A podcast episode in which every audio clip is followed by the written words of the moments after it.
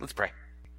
Father God, we praise you for gathering us tonight, Lord. We, we do understand there's stuff going on tonight, but Lord, you are worthy of everything we can give you. We pray, Lord, that those gathered together around the game would actually be gathered around you.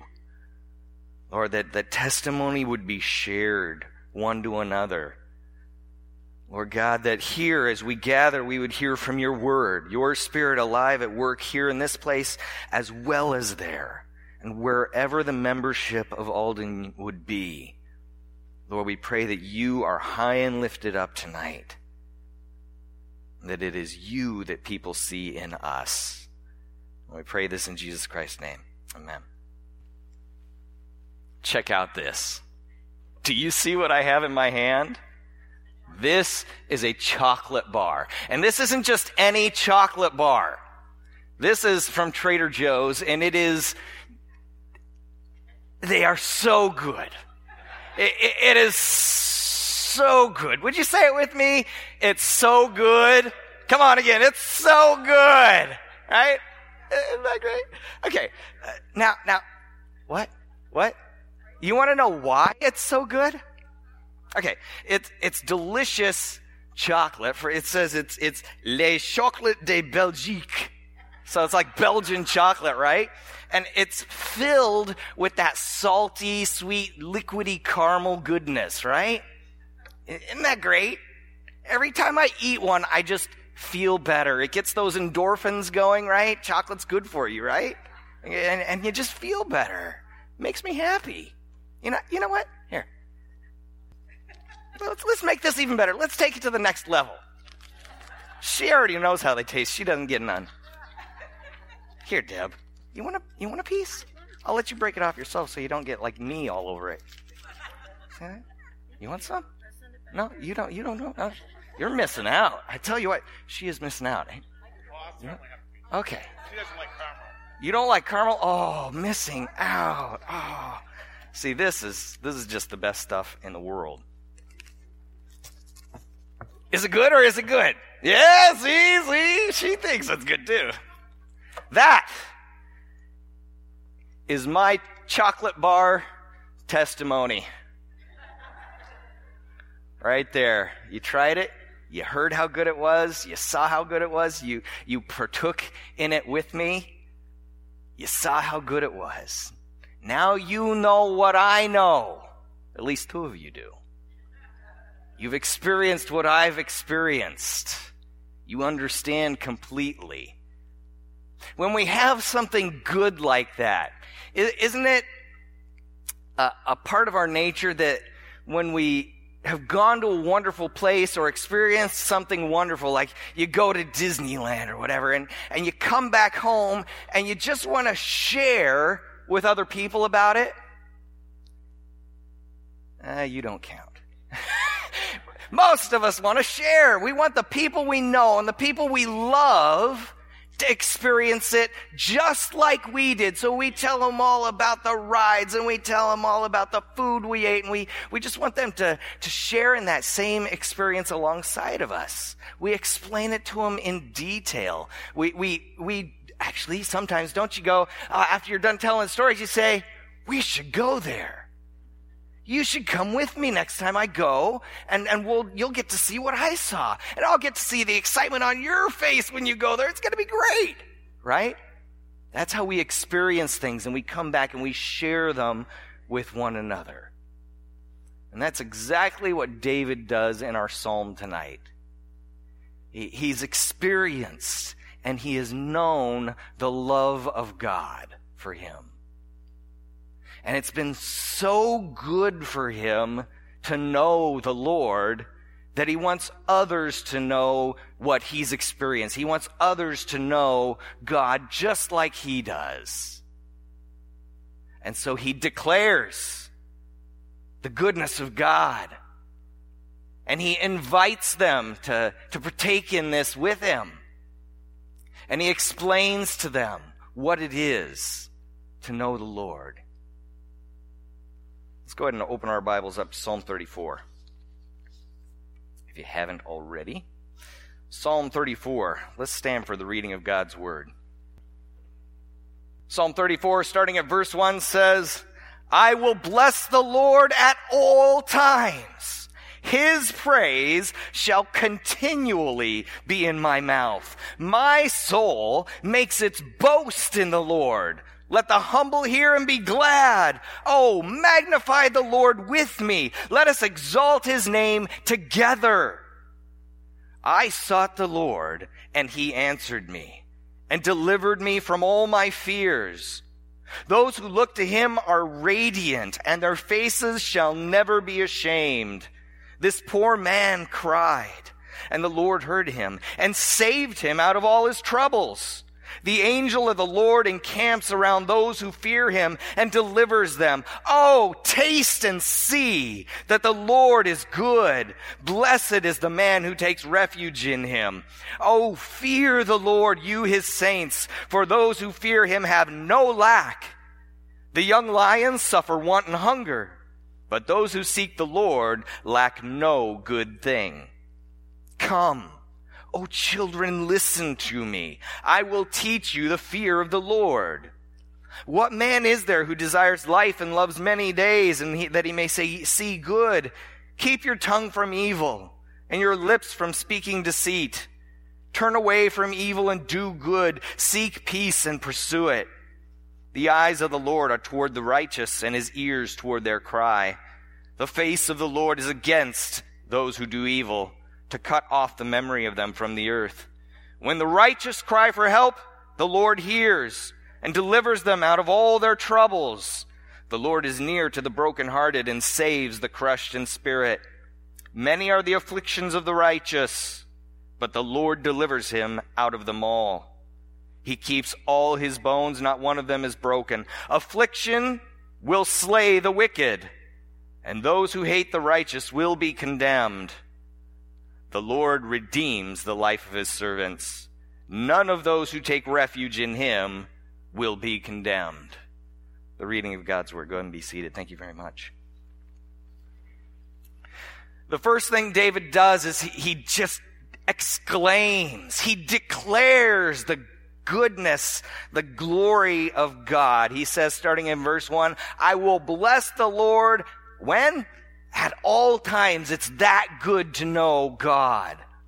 His praise will continually be on my lips because I just can't stop talking about how good it is to know this God that I know. My soul makes its boast in the Lord. Let the humble hear and be glad. Oh, magnify the Lord with me. Let's exalt his name together. Come on, join me, right? That's what he says here. It's, it reminds me of a high school football game, right? One guy gets excited and starts going, Yahweh, Yahweh, Yahweh. And everybody just starts, it starts building, right? A few people around him, everybody join in with me. It's that good to know him. And it should be. If we really know who God is, we'll get that excited about knowing him. And we'll, we'll, when we, we have that experience of knowing who God is, we'll be those who just get caught up in it because it's that good to know him. David is excited to such a degree that it makes the people around him curious. Why are you so excited? What is so good about God that you would so joyfully declare his praise, even to the point of boasting in him? who is this God that you would not ever cease speaking of who he is? Do you remember? Do you remember why you became a Christian? Do you remember that day? Do you remember your reasons? What, what is your testimony? What is it that, that caused you to enter those baptismal waters by your own volition? You chose to do it because you knew and you saw and you understood and you experienced the goodness of God in your heart and in your life. And He worked something inside of you and you just knew this is what I need to be doing. What is your testimony? Do you remember what it is? That's what David does here. In this declaration, he recalls his experience with the Lord for others to hear it and to understand. David says, Here is what I've gone through with God. He starts in verse 4. He says, I sought the Lord, and he answered me and delivered me from all my fears. Those who look to him are radiant, and their faces shall never be ashamed. This poor man right here, me, I cried, and the Lord heard him and saved him out of all his troubles. The angel of the Lord encamps around those who fear him and delivers them. He says, I was in trouble. I had trials, I had tribulations, I had difficulties, I had hardships, the same kinds of things that each and every person living in a fallen world is going to go through.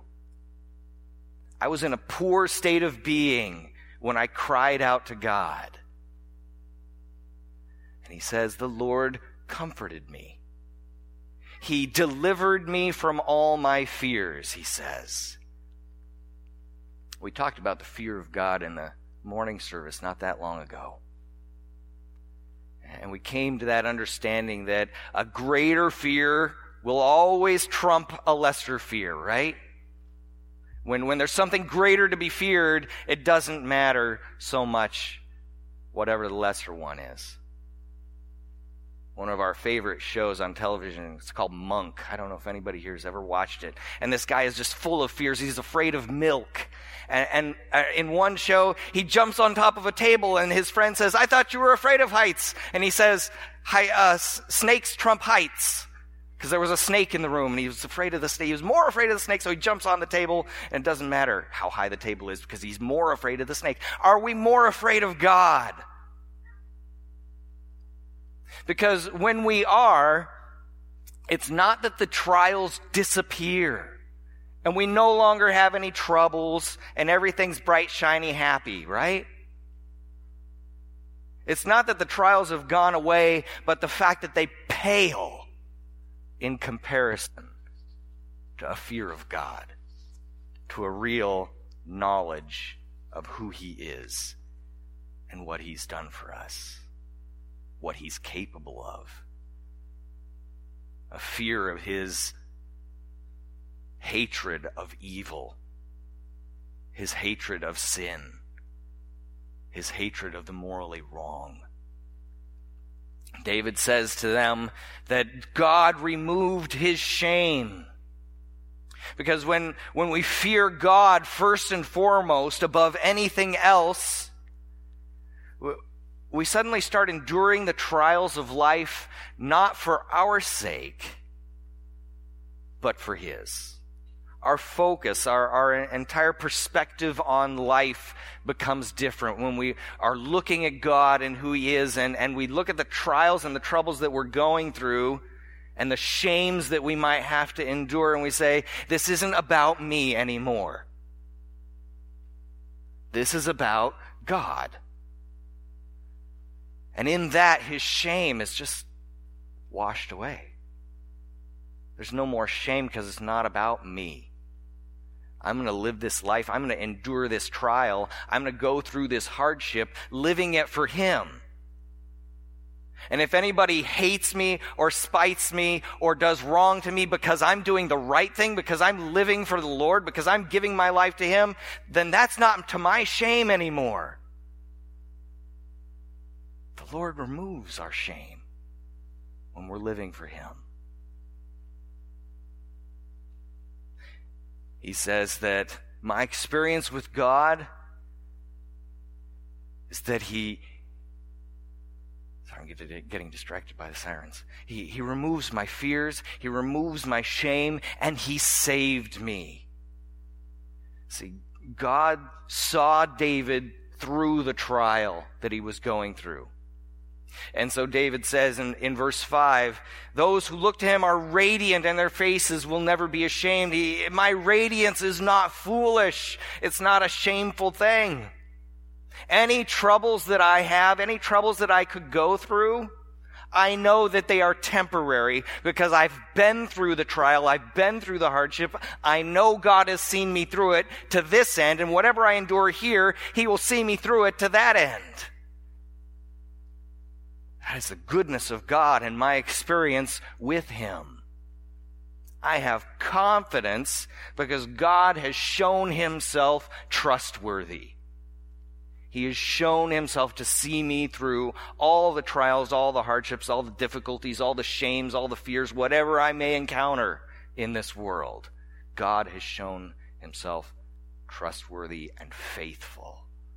David can look back and remember what he's been through with God and say, He is more than able to deliver me. I've seen it. I know it. I've experienced it. This is my testimony, David says. And he says in verse 7 and he can save you too. The angel of the Lord encamps around those who fear him.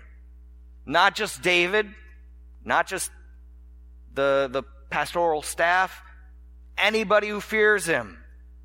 The angel of the Lord encamps around those who fear him and delivers them. God can save you too. He does the same for anyone who fears him. And then after having declared, God is so good. It is so good to know him. I'm, I'm going to always be praising him. Here's my experience that I've gone through with God and I can look back and say all these great things about him. Here's my testimony. And then David invites others he invites you and me to, to experience the same walk with God. He says in verse 8, this poor man, no, no, no, verse 8, oh, taste and see that the Lord is good. That's one of my favorite little phrases in scripture. Taste and see that the Lord is good. Blessed is the man who takes refuge in him. Oh, fear the Lord, you his saints. For those who fear him have no lack. The young lion suffers want and hunger, but those who seek the Lord lack no good thing. He says, come on, experience it with me. Curious, is it enough to say, look at this great thing that I have? If I held up this delicious chocolate bar, Look at it. It is so good. Is it? Okay, have a nice night. Is that enough? I only mean people say, look with your eyes, not with your hands. Right? That's just mean. Don't, don't we want those who we love and care about to share in those things with us, to enjoy it with us? It is good to know the Lord to fear him above anything and anyone else, isn't it? It is, it is better than anything else in your life, isn't it? Is it? David says, but you won't fully comprehend this idea eh, until, until you taste and see. And that is one of the most brilliant visuals in, in Scripture. I just love this one. What do you have to do to taste and see? I mean, they, I, I held out the chocolate bar. They had to actually grab a piece and break it off. They had to actively participate in this experience. They had to put it in their mouth. How many things do you actually want to put in your mouth? Right? Only the, only the stuff that you want to, you're going to chew on and you're going to taste it and you're going to experience it and it's going to actually become a part of who you are. That's what tasting and seeing is. You take something in and it becomes a part of who you are. You experience it, not just on the surface, not just looking at it and saying, okay, that is good. You, you take it in. What a beautiful visual he gives us in this psalm. You don't really taste it till you partake in it. When we truly know God and experience life with Him, He, he gives us a proper perspective on life on this earth. Verse 9 says, Oh, fear the Lord, you his saints, for those who fear him have no lack. The young lions suffer want and hunger, but those who seek the Lord lack no good thing. What does he mean? What, what, what is this? The most powerful creatures on this earth. A young, strong, vibrant lion, king of the jungle, right? Especially at the time of David, this is one of the most powerful creatures he could think of. And they experience want and hunger because their focus is solely upon their desires, their wants, and their needs in the moment right now to survive right now and what they want, the hunger they feel, and they aren't satisfied all the time. But those who seek God lack no good thing. When, when we are willing to align our will with the will of God, to give up my will, to, to look at God and say, whatever you want for my life. When we're willing to do that and align our will with His own, our circumstances start to matter less, don't they? Because I know whatever God has brought me, it is for His good purposes in my life.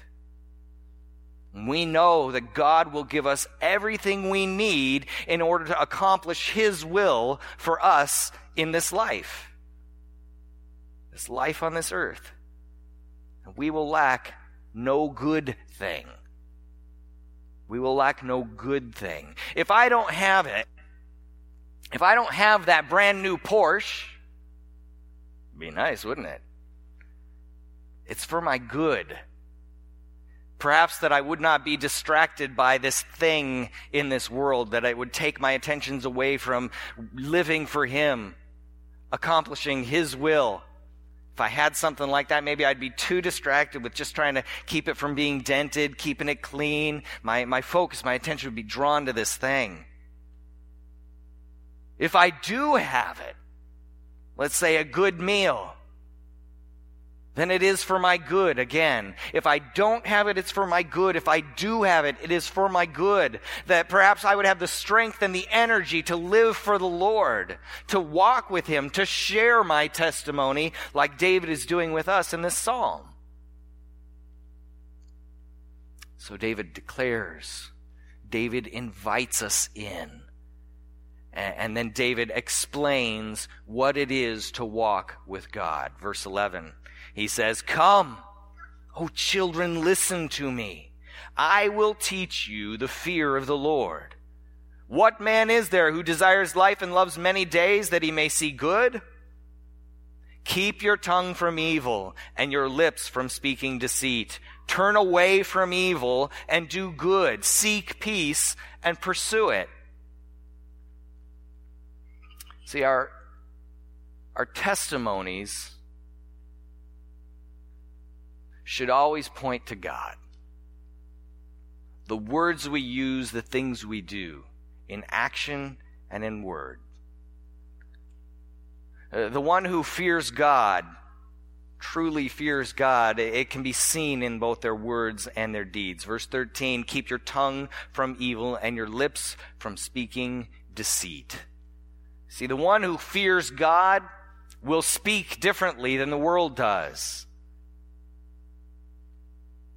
We won't use our words to our own advantage. See, when people speak deceitfully, when they lie, it's for their own self centered gain. I'm going to lie so that I don't get in trouble. Oh no, I wasn't taking those drugs. No, officer, I'm, I'm fine, right? I lie so that I don't get in trouble. So I won't lose out. So I can gain something. That's why people speak deceitfully. But the one who fears God will not use their words for their own advantage, but for the good of others and for the sake of the Lord, their Savior. The other distinguishing fact of somebody who follows God is that they will turn away from evil. Verse 14.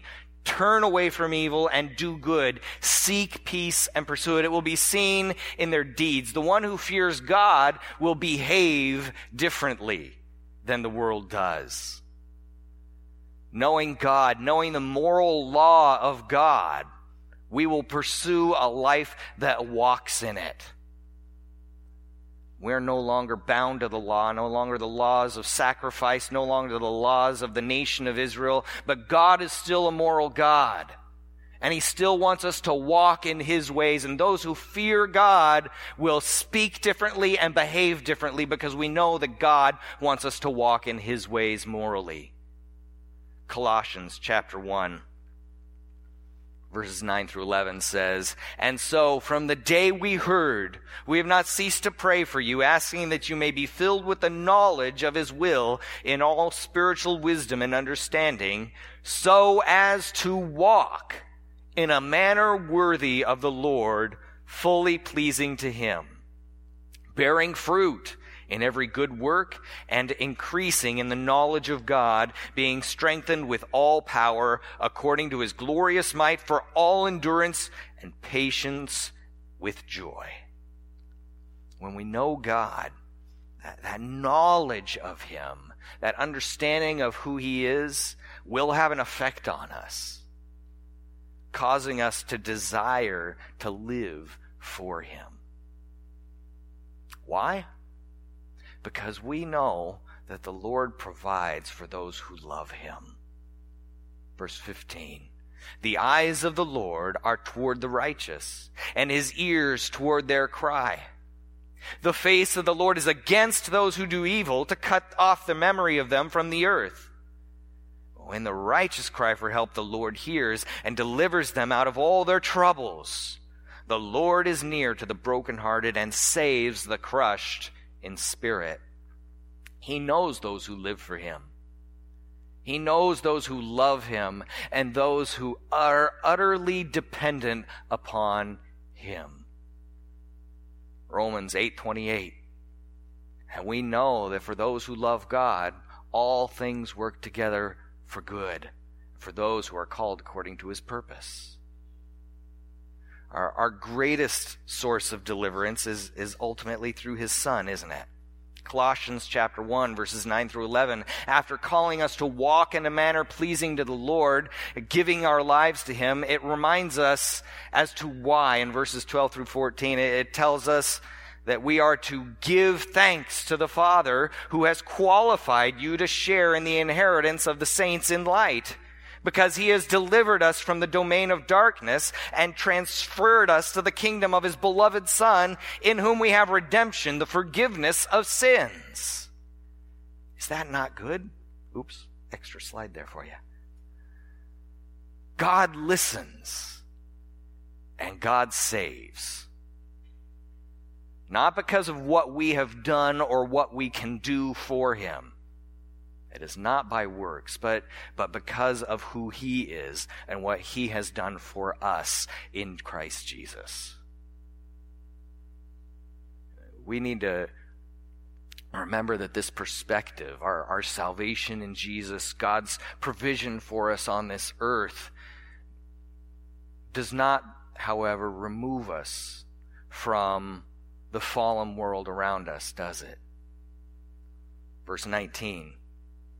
It says, Many are the afflictions of the righteous, but the Lord delivers him out of them all. Many are the afflictions of the righteous, but the Lord delivers him out of them all. He keeps all his bones, not one of them is broken. As long as we are living in a fallen world, we, we're going to be affected by a fallen world. As long as we are living amongst sinful people and, and, are living in these bodies of fleshy temptation ourselves, we are going to be affected by the effects of sin. God doesn't remove us from it.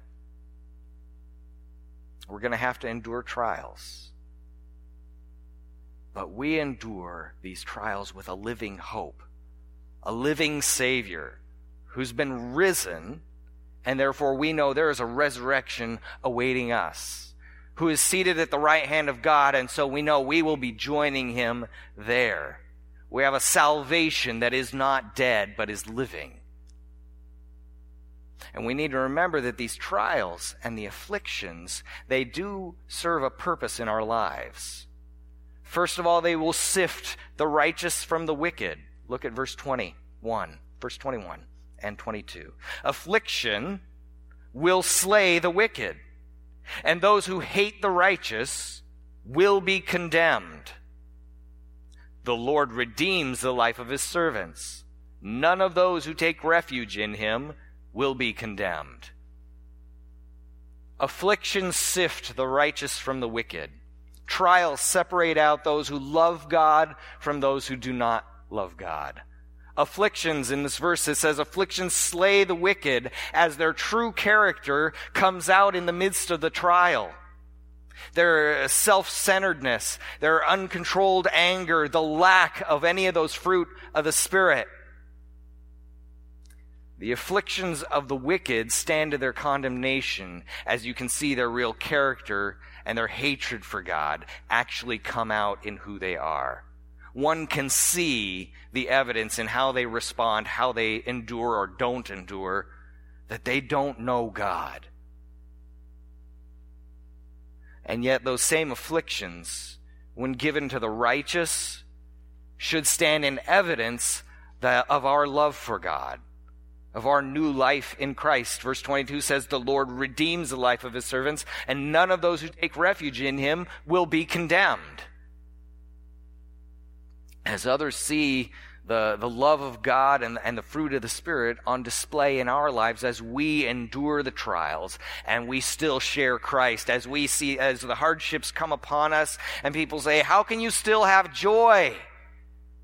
And we say, Let me tell you why I can still have joy in the midst of this trial, because I know a big God who's far bigger than I am. People see that in our lives. Now, these, these two verses should beg a question from us, and that question is when I'm in a trial, when I'm going through a hardship, when I'm being pressed hard, how is it that I react? Do people see that fruit of the Spirit in me? Do, do I trust God? Do I bear that fruit in my walk? Do I show people that salvation? Uh, do I wear it on my sleeve for everybody to know? The other thing our afflictions do is they give us opportunity. Affliction gives us testimony. What would David have said if he had never gone through any trial? Look at verses 4 through 7. He says, I sought the Lord, and he answered me and delivered me from all my fears. Those who look to him are radiant, their faces shall never be ashamed. So he's had fears, he's had shames. This poor man cried, and the Lord heard him and saved him out of all his troubles. David had troubles, he had fears, he had shame, he was going through a hard time, he was poor in spirit, and that is what gave him his testimony. Look, God delivered me out of all these things. The afflictions of the righteous are many, but look at what God has done. Just as God made the founder of our salvation perfect through suffering he made Jesus perfect and the salvation that we have in Him perfect through trials and hardship, through an entirely human experience. Jesus is now able to sympathize with those whom He saves. And just as Jesus did this for us, so we do it for others.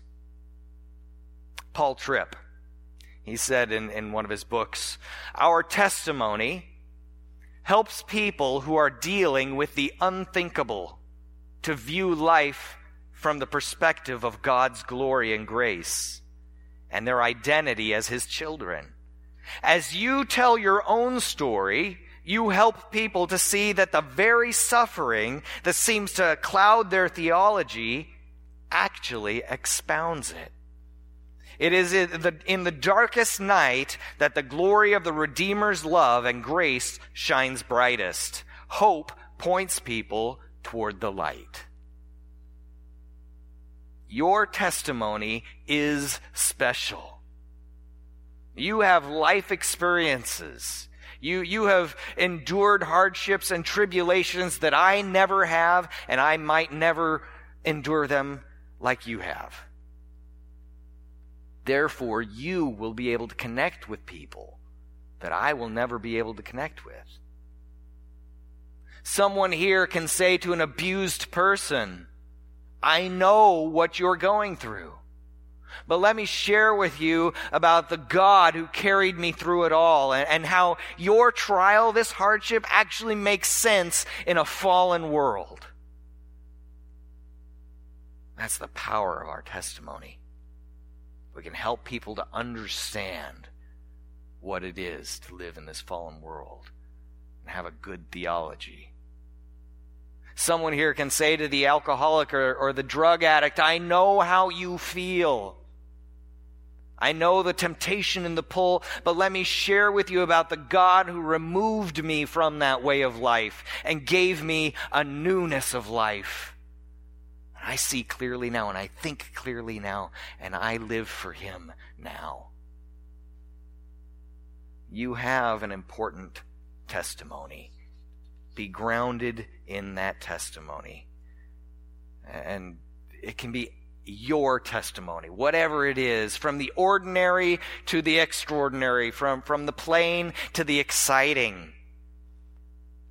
Sometimes a very plain testimony can be very affirming to somebody else who, who sits back and says, Oh, well, everybody's testimonies are so exciting, but mine, I just came to know the Lord when I was eight, and, and I've known him all my life, and it's not very exciting. But that guy over there, he was a drug addict, and he got out of jail, and now he loves the Lord, and that one's cool. Mine isn't. But if you have a plain testimony, you can say to that other person with a plain testimony, I know the Lord too. And you know what? We know the Lord just as well with our plain, ordinary testimony as somebody with a great one, an, an exciting one. God is that good to save us all in different ways. They, our, our, testimonies can affirm one another. They can generate interest in other people in the things of God. They can be the tool that God uses to bring new life into the kingdom. You have a story to tell that connects you to others and just might connect them to the Lord. If we are people who declare with, with a, just a vibrancy the joy that it is to know God. Because if it's not good to know God, then who's going to want to know Him? Right? If we are those who invite others to experience it with us, come, taste and see. Let me pray for you. Let me help you see your way through this trial. God has brought me to you that you might know Him. If we become those who, who explain to others what it is to know the Lord, let's be those who declare, invite, and explain. Let's pray. Father God, we praise you. You've given us your word that we might know you more, that we might have ground to stand on as we talk to other people. Because, Lord, it isn't the shaky ground of my own thoughts. It's not the, the sand of our own ways, but it is you, a solid rock upon which we stand. Lord, we thank you for the testimonies you've given to each and every one of us. We pray, Lord, that you'd give us the strength, the awareness, the ability, the words, the wisdom to use these testimonies that you've given to us, that we might be an encouragement one to another that we might bring people to know you. Lord, we acknowledge that it is not us who does that, it is your Spirit. We pray, Lord, that your Spirit would be here amongst us. And as we go out into this world, would people see you in us, we pray. All in Jesus Christ's name. Amen.